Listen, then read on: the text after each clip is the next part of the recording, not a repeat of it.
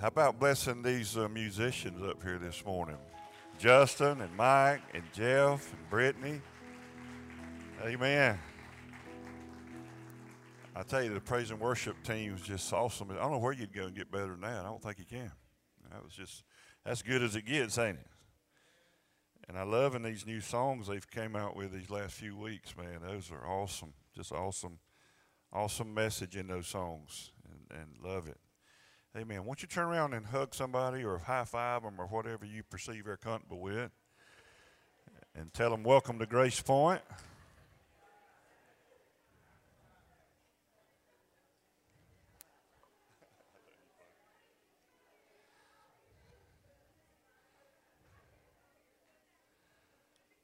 Amen.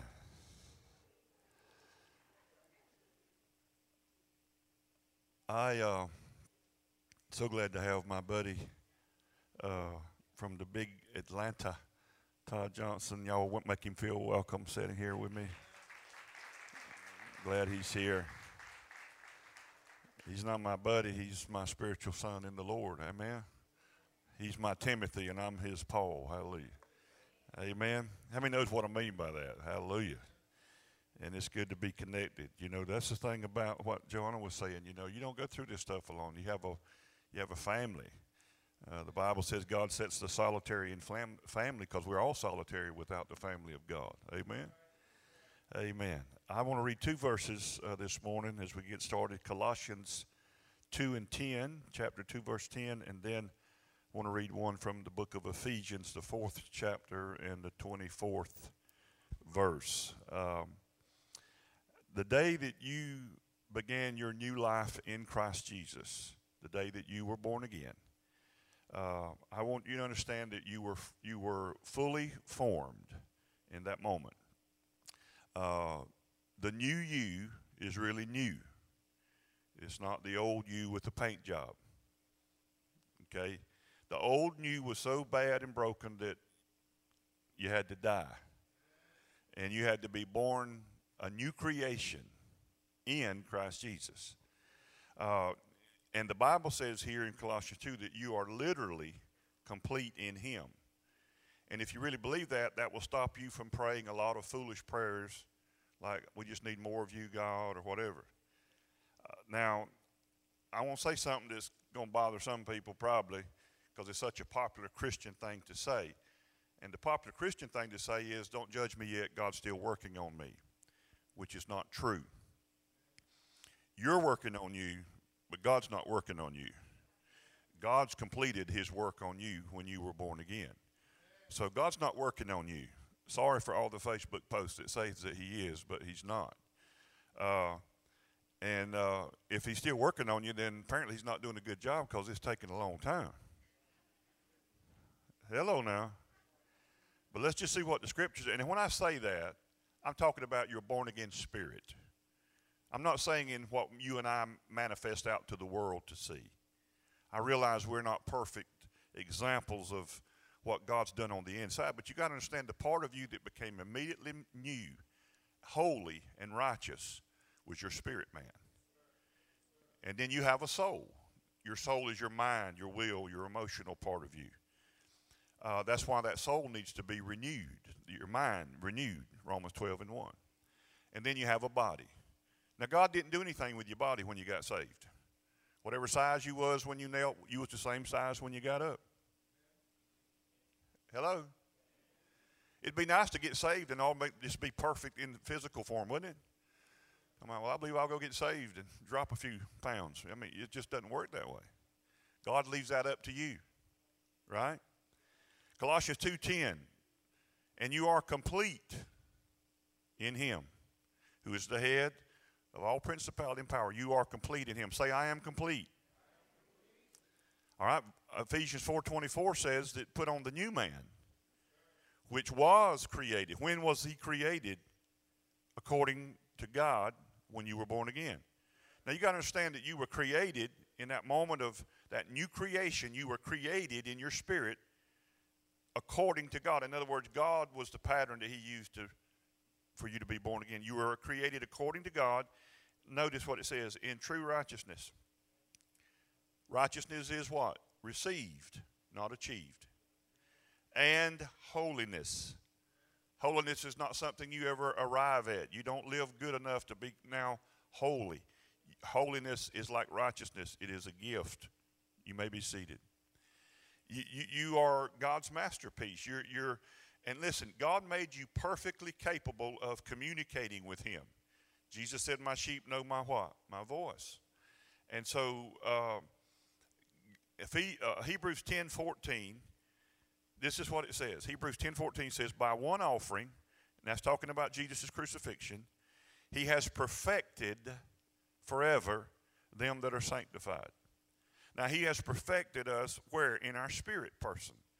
And so, listen, when you, when you get the revelation of this, um, uh, of, the, of the work that God actually done on the cross and what that means to us, then, then all the pressure on you to perform and to Im- improve yourself evaporates.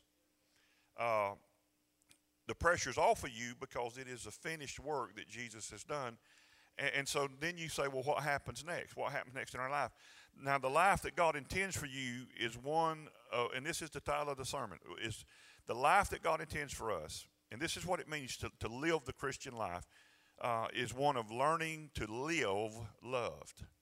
That's the title. It's learning to live loved, because you are loved.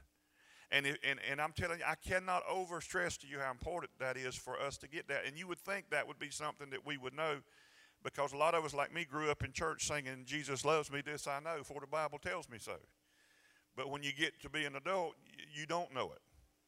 And I've, st- I've, said in, I've been in congregations where I've asked, uh, you know, how many of you in here today, you know, uh, love the Lord? And, and, and, of course, about every hand will go up, yes, I, you know, I love the Lord. And but if you ever ask them the question, how many of you in here know beyond all shadows of doubt that you are totally 100% loved by God right this moment, you won't see as many hands go up. And I've done it literally. They, they, they're not convinced about that because they think God's love fluctuates. It goes up and down with performance. You know, if they're really good, God loves you more. If you read a lot of the Bible, God loves you more. If you go to church, God loves you more. Listen, there's nothing that you can ever do. There's no, there's no sin you've ever committed in the past.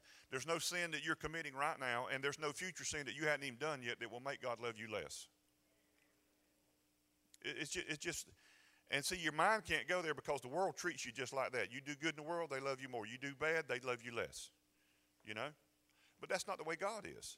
And, and, and so uh, it, it's living out, it, it's learning to live loved constantly, 24 hours a day. This will keep us out of a lot of problems. You, you learn to live loved by God, and then you live out of who you already are in Christ Jesus.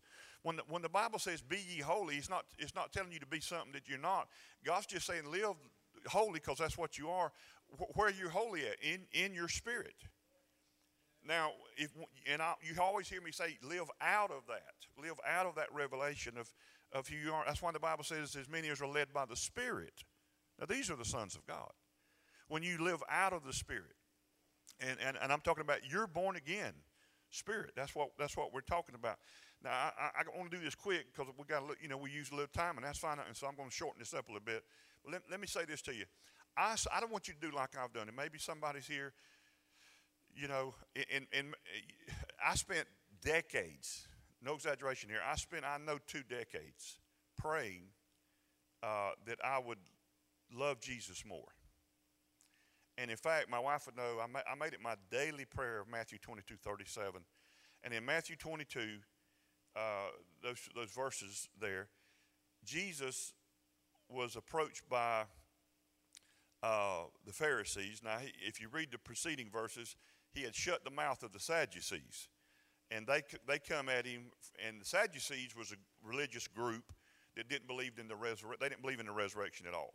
That's why they were sad, you see. See what I did there? They're the Sadducees.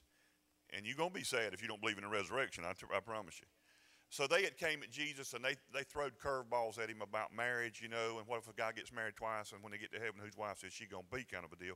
And Jesus said, You don't even understand the Word of God, or the, you don't understand nothing.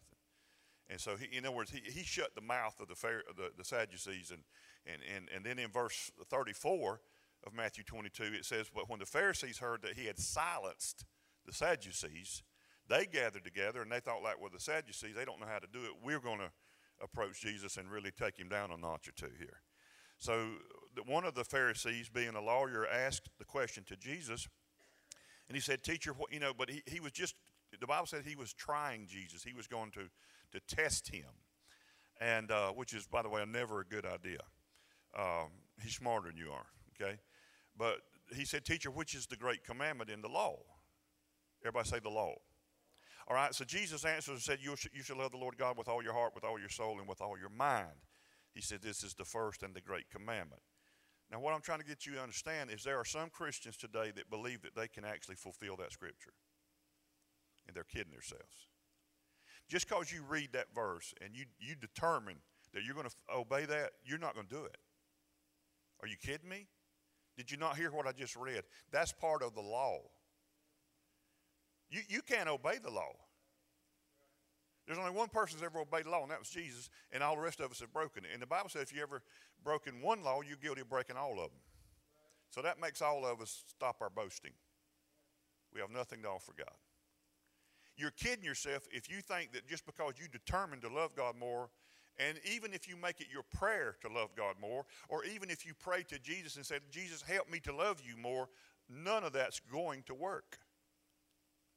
Take it from a guy that spent 20 years doing it. And I literally made it my daily ritual part of my prayer to pray. This is how, how my prayer would go back in those decades. I would say, Lord, I, you know, in Jesus' name, I pray that you would increase my capacity to love you more. According to Matthew 22, 37, Lord, I want to love you with all my heart, with all my soul, with all my strength, with, uh, with all this within me, God. Help me to love you more. And that prayer was never answered in two decades of praying it. Because it's a law prayer. In the old covenant, the flow of love was from us towards heaven. But in the revelation of grace, the flow of love is from heaven towards earth. For God so loved. You hear preachers talking about people left their first love and you know, and, and, and they and, and that's what I, that's why it got me on that path was because I had always been told by preachers that the answer to all my problems was I needed to love God more. And if I would simply love God more, that would make me love the world less, and my problems would diminish, and I would just be a better Christian. And so everything could be solved if I simply, honestly, deep down, loved Jesus more than I did. So I made that my goal. I made that my desire to try to love God more. 1 John chapter 2 verse 15. 1 John 2:15 says this uh, it says, do not love the world. Now let's just pause there a second. Do not love the world. Well, that can't mean some things that we would say it means. For the Bible says, for God so loved the world that he gave his only begotten son. Well, God's not telling you to do something. He, he, he, God loves the world, but he's telling you not to love this world system. The, the, the part of the, the enemy is called the prince of the power of the air, the God of this world. That's what God's saying. Don't love that part of it. He says, Do not love the world or the things in the world. If anyone loves the world, the love of the Father is not in him.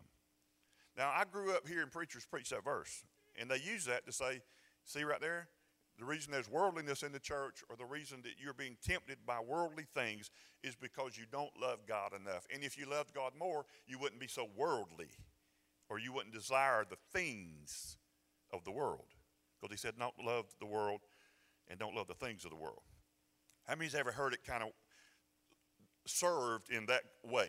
Okay, or did I just go to a weird church? Okay, so yeah, so most hands went up. But that's not what the verse says, is it? If you read the verse carefully, it's not what it says. It doesn't say that the problem here is on us not loving God enough. It says if anybody uh, loves the world, the love of, not for, not for, the love of the Father is not in him. The person that is, is, is, is tempted to love the world and things of the world is somebody that don't know how much God loves them. The, the problem's not that they don't love God. The problem is they don't know how much God loves them. Uh, let me tell you, let me say this to you. How many of you ever prayed that prayer like I prayed, Lord, help me to love you more? Okay, so that makes me feel not as weird. Thanks for that. How, how many here today would like to love the Lord more? I, will go ahead and put my hand up. I, I really would. There's nothing wrong with that. I think it's a, it's a good desire. To, I, I want to love the Lord more than, than, than I do. Well, how, how's that going to happen? It's not going to happen by me praying. And it's not going to happen because I say I ought to or because I desire or I make it my goal and ambition and aim. So, how, how is that going to happen? Uh, let me say this to you our love for Jesus is not something that we initiate. We, we don't love him because we determined that we ought to love him. We love him as a response to his love for us. And that's what the Bible teaches. In 1 John 4 19, it says, 1 John 4 19, we love him because he first loved us. So first love is not you trying to love God. First love is God loving you. So that's why in the book of Revelation, a lot of times uh, preachers will misquote that. And in, in one of the churches, Laodicean church, he said that they had left their first love. A lot of times it's quoted they lost their first love. You can't lose your first love because your first love is God loving you. Love did not initiate with you. God is love, so love initiates with God. Only thing we do is respond to God's love for us. And the greater the revelation you have of how much that God loves you, then that is how you grow in your love for Him. You will only grow in proportion to the revelation of His love for you. And so your love for God can increase, but only to the extent that you receive His love for you. And as you become overwhelmed, over saturated with the revelation of how much this God loves you, and He loved you while you was yet a sinner. He, he, there's nothing, God didn't love, love you any more after you got saved than before, he, before you got saved. And, and, and I know a lot of people will say amen to that because they're in church and they know that they're supposed to, but that's the truth. And our minds can't even comprehend a God that's, that's like that. There's not anything you could do to make God love you more than He does right this second. I mean, you're there. You got me? You are at the pinnacle of God's love. There's nothing that you can do to make Him love you one iota more than He does right this moment.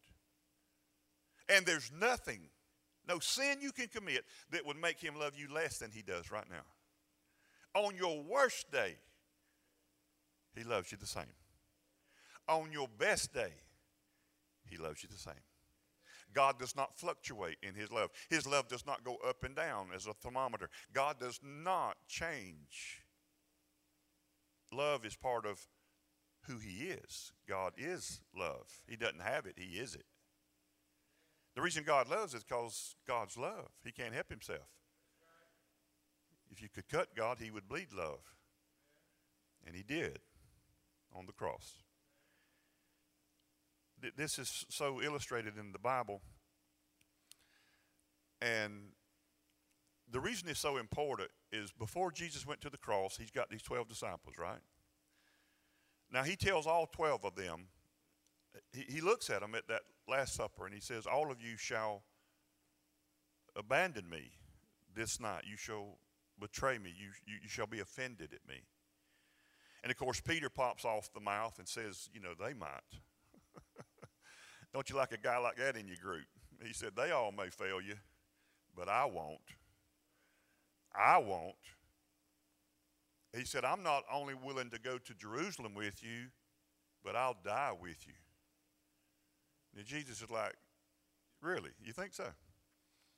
Well, let me say to you, Peter, that before the rooster crows in the morning three times, you will have, uh, twice, you will have denied me that you even know who I am. Peter didn't believe word of it. Jesus said, All of you is going to abandon me. Now, we got at that supper, we've got John the Baptist reclining his head on Jesus' breast. John loved Jesus, man. He really loved Jesus. And in fact, when Jesus had told him one time, sitting there, he said, Now, one of you shall, you know, betray me, become a traitor tonight. And they were all asking, and this is how the, the Jewish people do it. The American people said, I bet it's that guy. They, they said, Is it I, Lord? Is it I? Is it me? Uh, Peter asked John to ask him. Because Peter felt that John was closer to the Lord.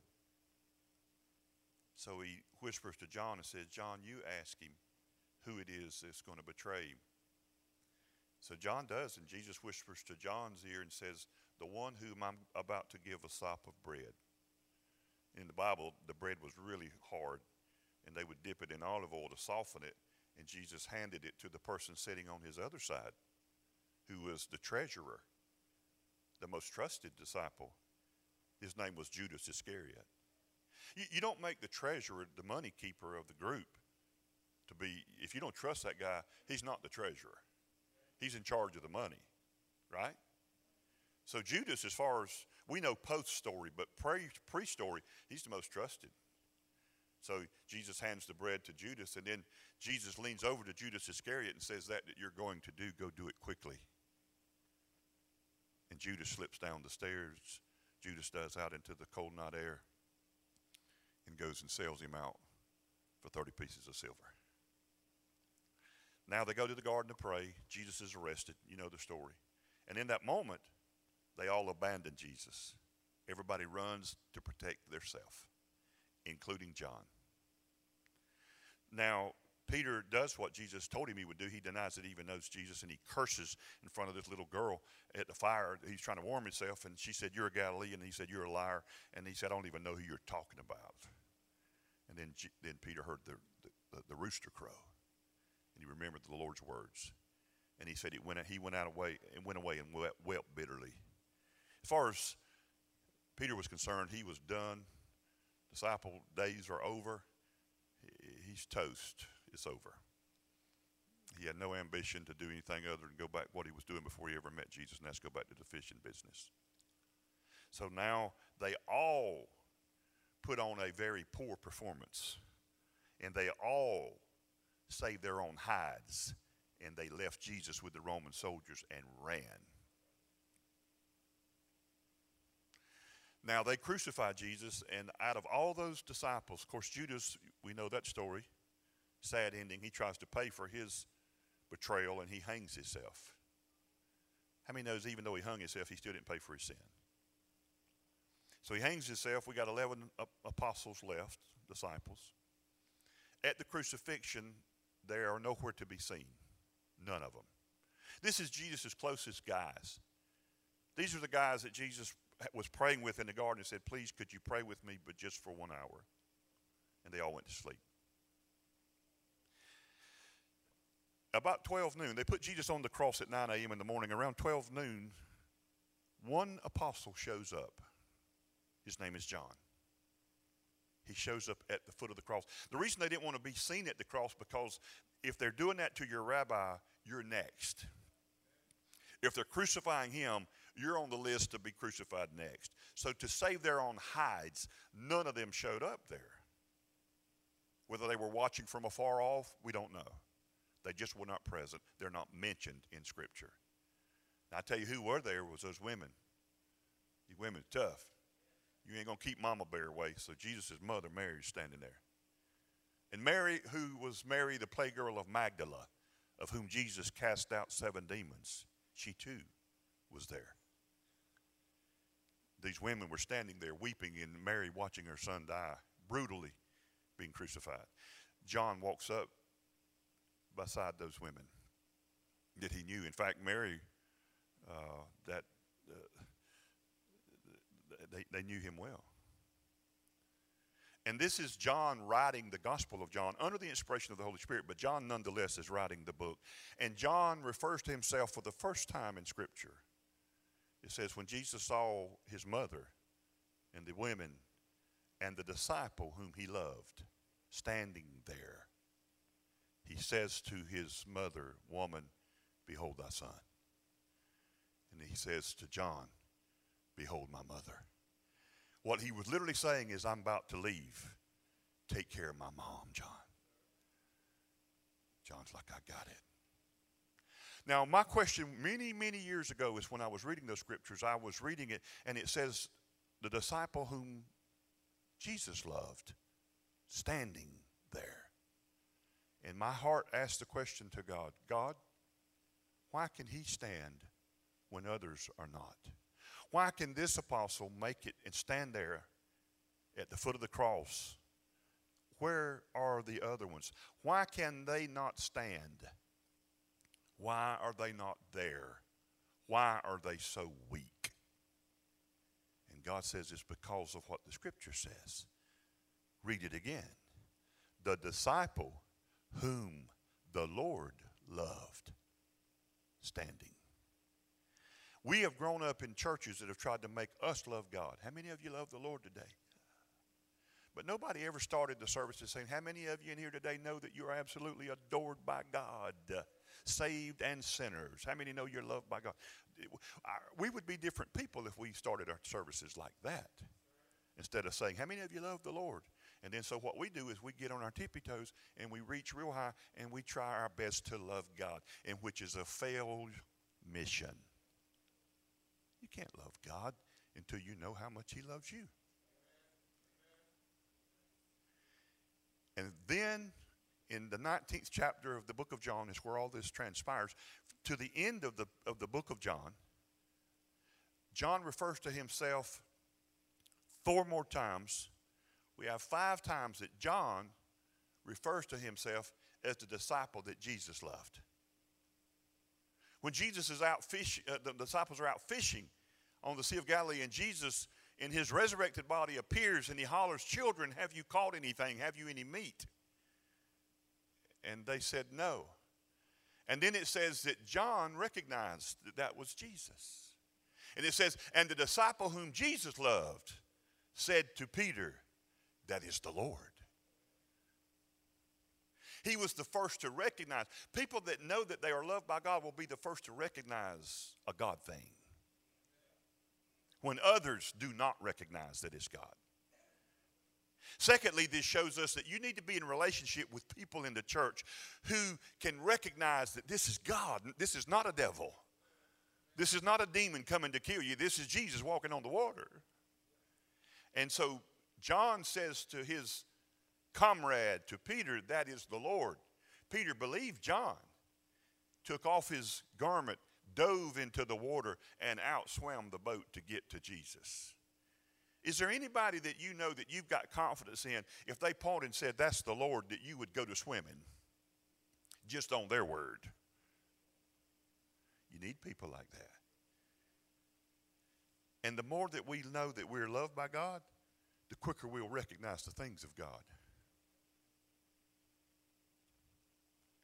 It's so important that you know that. This is the answer to why John got over. See, John blew it. And can I say this to you in love? You're going to blow it too. It may not be the big catastrophic, uh, you know, H bomb, but in living this life, there's going to be moments and times that you're just going to blow it. You fill in the blank. You're going to blow it. And you know you will because all you got to do is look in your past. You already have. And when you do, you will have to make a decision. Does God still love me? Does He love me the same? Am I going to go to church anymore or not? Am I going to read the Bible? See, how are you going to over that? And who are the people that's going to quickly get back to business and get over it and get back on course? Are the people that know that they are the disciple that the Lord loves. And John, something happened to John, and John came into the revelation that, that he loves me. And it was something about that the fact that John had abandoned Jesus just like the other apostles, yet he saw that he loved him the same. Jesus had not fluctuated. And in fact, he loved him and he, he, he, he called on John to, to care for his mother. There's no greater trust that he could display than saying, That's my mom, please take care of her.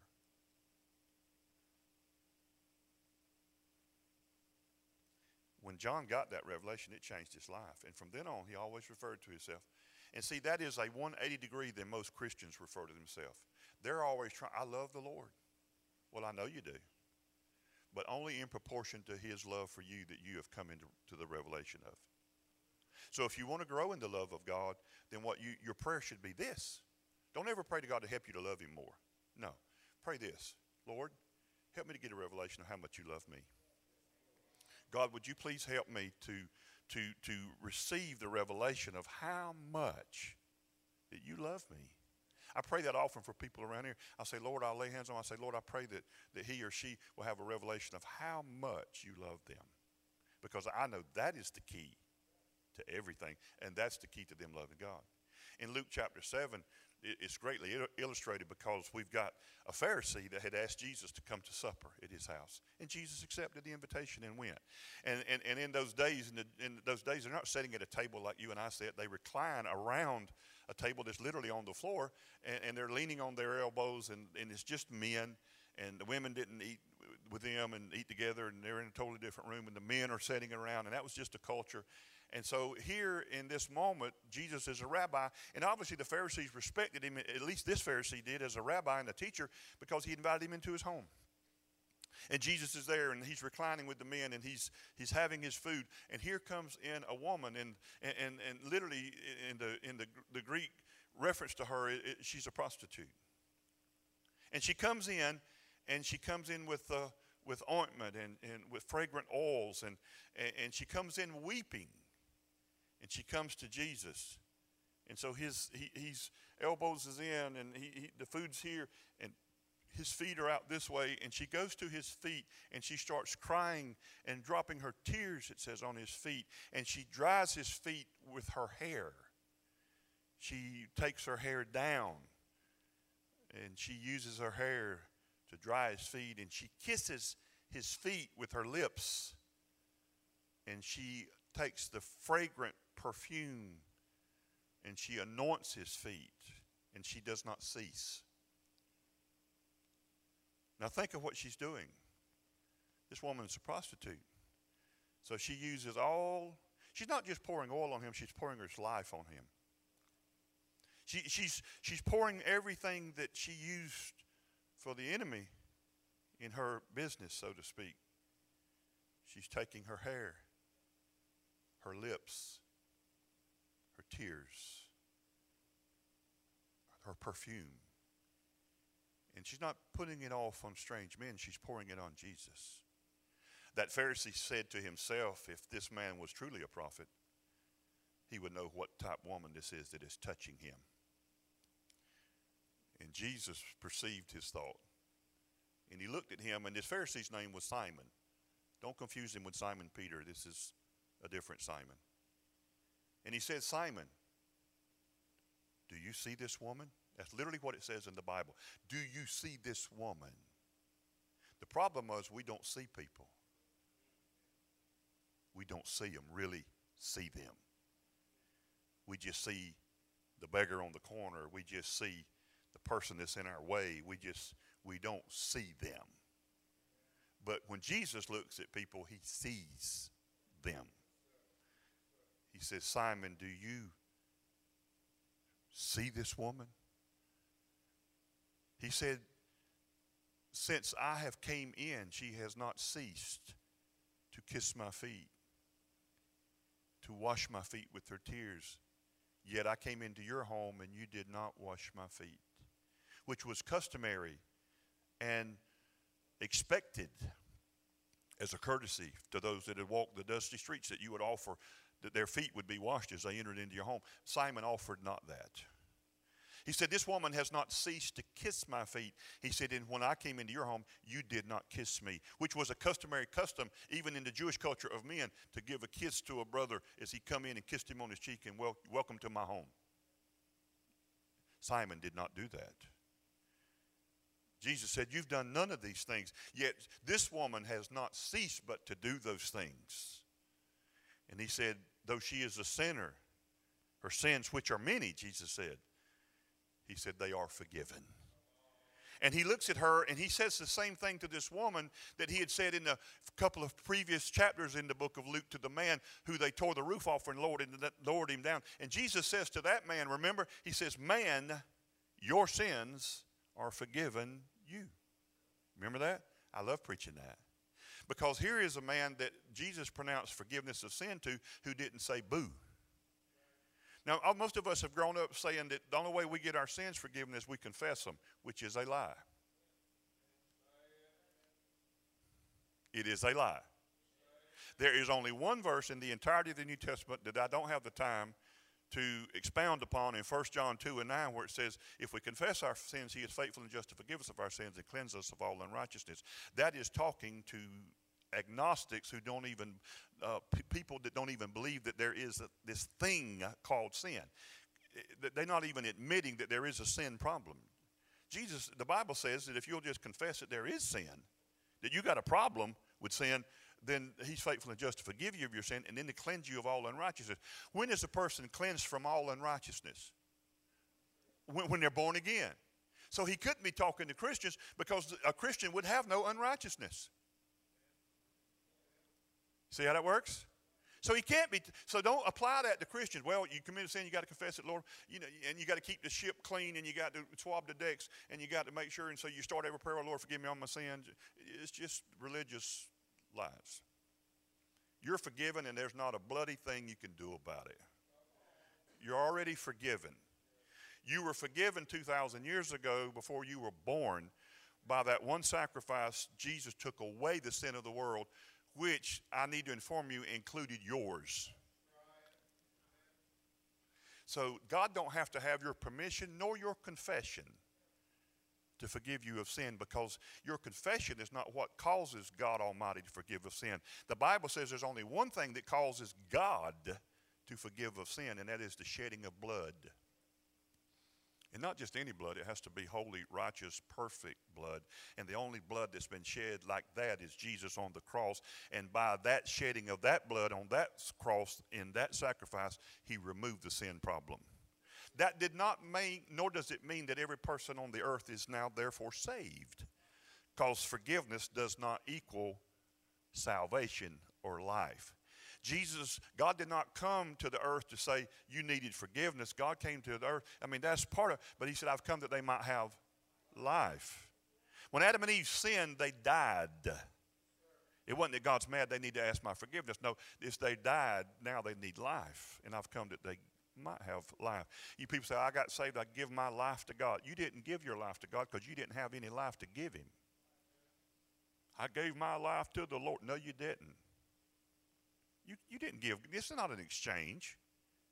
You didn't hand God something, He handed you something. Are you kidding? That's religion. The Bible said you were dead in trespasses and sin. You had no life. You're dead. You're a walking dead person. That's why you're trying everything to fill that void. Hey, try this drug. It might kill you, but it might make you feel better. okay. I'll give it a go. How could you, what kind of salesman would you have to be to sell somebody something like that that says, you know, try this drug. Uh, one out of every four people that snort this will become so addicted that they will give up everything valuable just to get this. You want to try it? Oh, sure. How could you, what kind of salesman must you be to convince, you know, convince somebody to do that? Because people are hurting. They are empty. They are dead. Their spirit's dead. They're cut off from, from that communion and fellowship with God, and, and that's why they'll try anything. Hey, if you'll have sex with 100 people, you'll feel better. Really? So they try it. They'll try whatever, and they just spend their life. You know, be a billionaire. That'll make you feel better. And then you get all the, you know, the money, and you still don't feel any better. How many times have we seen people from Elvis to, oh, I mean, I just read another one this week, and, and they get everything that most of us in here want. Well, we think we want it. And then they get it, and then they're miserable. Ted Turner said, I would trade it all just for one moment of peace. That's what he wrote. He's a billionaire. He said, I'd give it all up just to have some real peace. And could I tell him and you that peace is free? You don't get peace at the Walgreens in a pill or in a bottle, or in a drug, or in a relationship. You get it from Jesus, who is the Prince of Peace.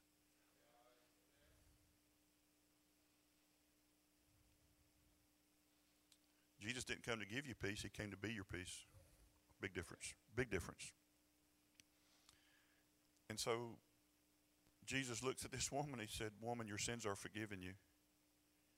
He said, Your faith has saved you. She, she walked out of there. It says that when she came in there, she came in as a sinner. When she walked out, she walked out as saved. She didn't ask the Lord to forgive her. All she did was pour her life out. What she had, you know, that she'd been given to the to the world, she just said, There's something in him and in, in his goodness here. And she went after that. It was him. She just wanted him.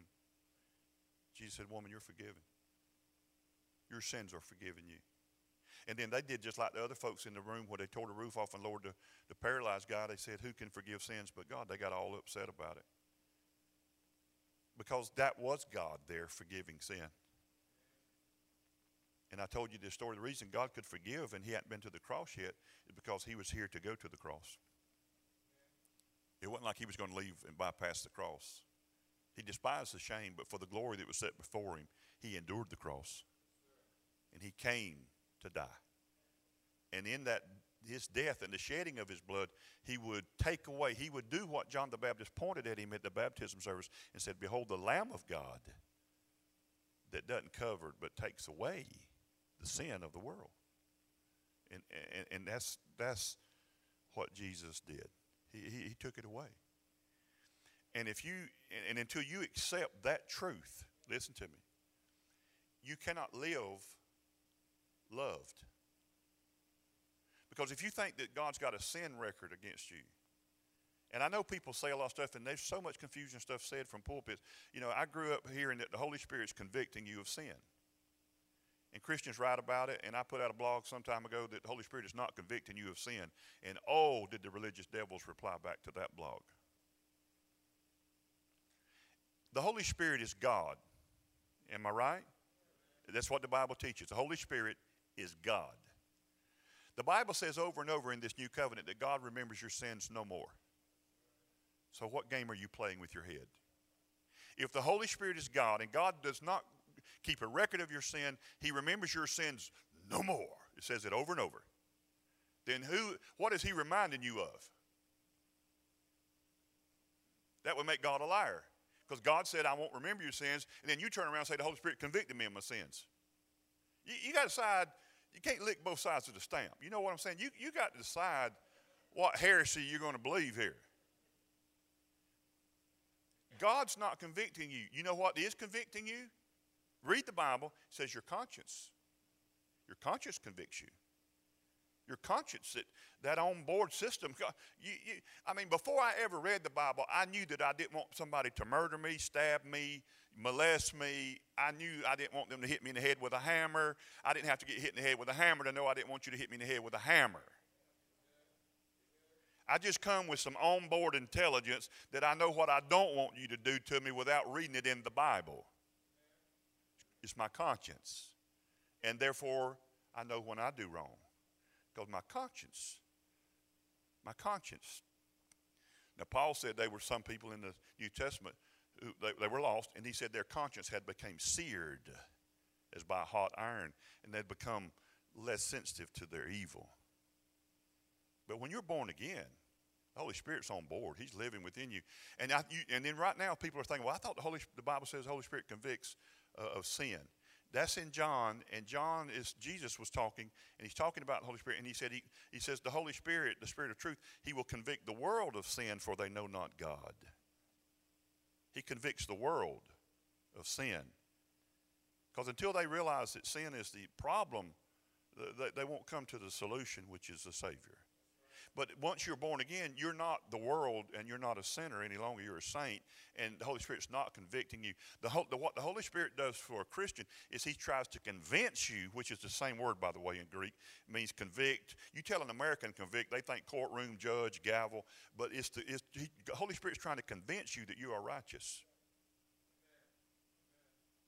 And that's what God wants you to confess. He don't want you to run around hollering about your sin. He wants you to run around hollering about what the new birth has done to you.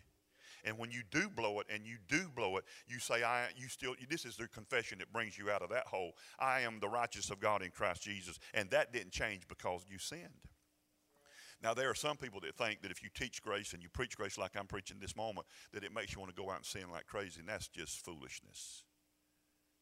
You're telling me when you start experiencing how much this God loves you, that it makes you want to go out and, and, and commit spiritual adultery on him? No way. Makes you love him more. Makes you love this world system less. And it makes your revelation of your heart grow in your love for God. And you know what? When you do blow it like John, you'll get over it quicker than other people. That's the people that get over. You know, wonder I've, I've pastored now for a long time, 34 years, and I've seen people just blow it. I, I, watched a couple of them when I was a young pastor. I watched them. You know, they came to my church and they were excited. and They was like on fire and they was going for God. And you know, and, and they both had gotten saved in my church. And then they had a cruise uh, scheduled. They went on a cruise, and they never came back to church. I remember this guy was a fireman, and I, I went to you know, and weeks and weeks ago. I mean, I never saw him again. Never come back to church. Wouldn't answer the calls. I mean, how did a cruise kill you? I thought, I thought you went on vacation. And so I, I, go to the fire department where this guy worked, and, and, and, and that's, I meant I was going to talk to him. Ah, I meant I was going to. And so I I I said, Can I talk? I went into the fire station. I said, You mind come? I want to talk to you. And he's, he's walking out, you know. Like, This man tracked me down. And I, I called his name. I said, Man, what, what, what's up? You're going to cruise? We never see you. Long story, real short. You know, he, he done things that he wasn't supposed to do on the cruise boat. He sinned. He got around all of that, and he, and he committed some sins, he said. Well, in his mind, he's like Peter. He's gone back, you know, what? I'm done for. And, and, and, I would like to tell you that, you know, the guy got, you know, around, came back next Sunday, he's, you know, he's preaching to the millions today. But that's just not how the story goes. I didn't have the understanding then that I have of God's grace now. And it was hard to me to convince that guy that God still loved him, even though I told him that. But he didn't believe a word of it. He thought God related to him based on his performance. And his performance had been pretty sorry, and he felt like that God didn't like him no more. And as far as I know, he's never gone back to church since then. That's sad, isn't it? And yet other people would go and blow it, and, and by some others' estimation, blow it even greater than that guy, and they turn around and they'll come right back and get over it and go on with their lives. What's the difference? Being a disciple who's trying to love God or being a disciple who knows that God loves them? That's your difference. Stand with me, please. Did you get anything out of this today? Amen. we praise you, Father. Amen. As always, man, me, myself, my my elders, these precious men, and others as well. We're here to pray with you if you want prayer for any reason. Um, it, it, doesn't matter what it is, healing, what it doesn't matter.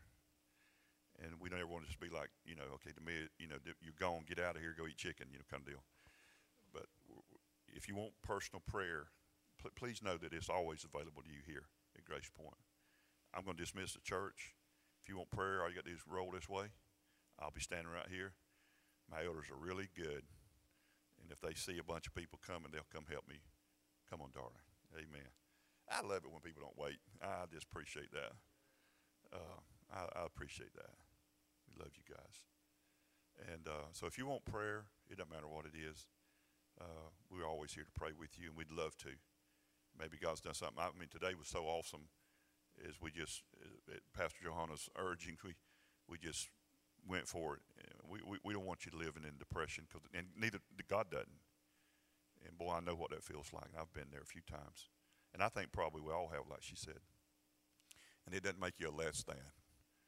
It just it's just an enemy trying to attack you and rob you of your joy that's been given to you by God. But just know God doesn't change. He, he never changes. And that is such an awesome revelation to just walk in that. Learn to live loved.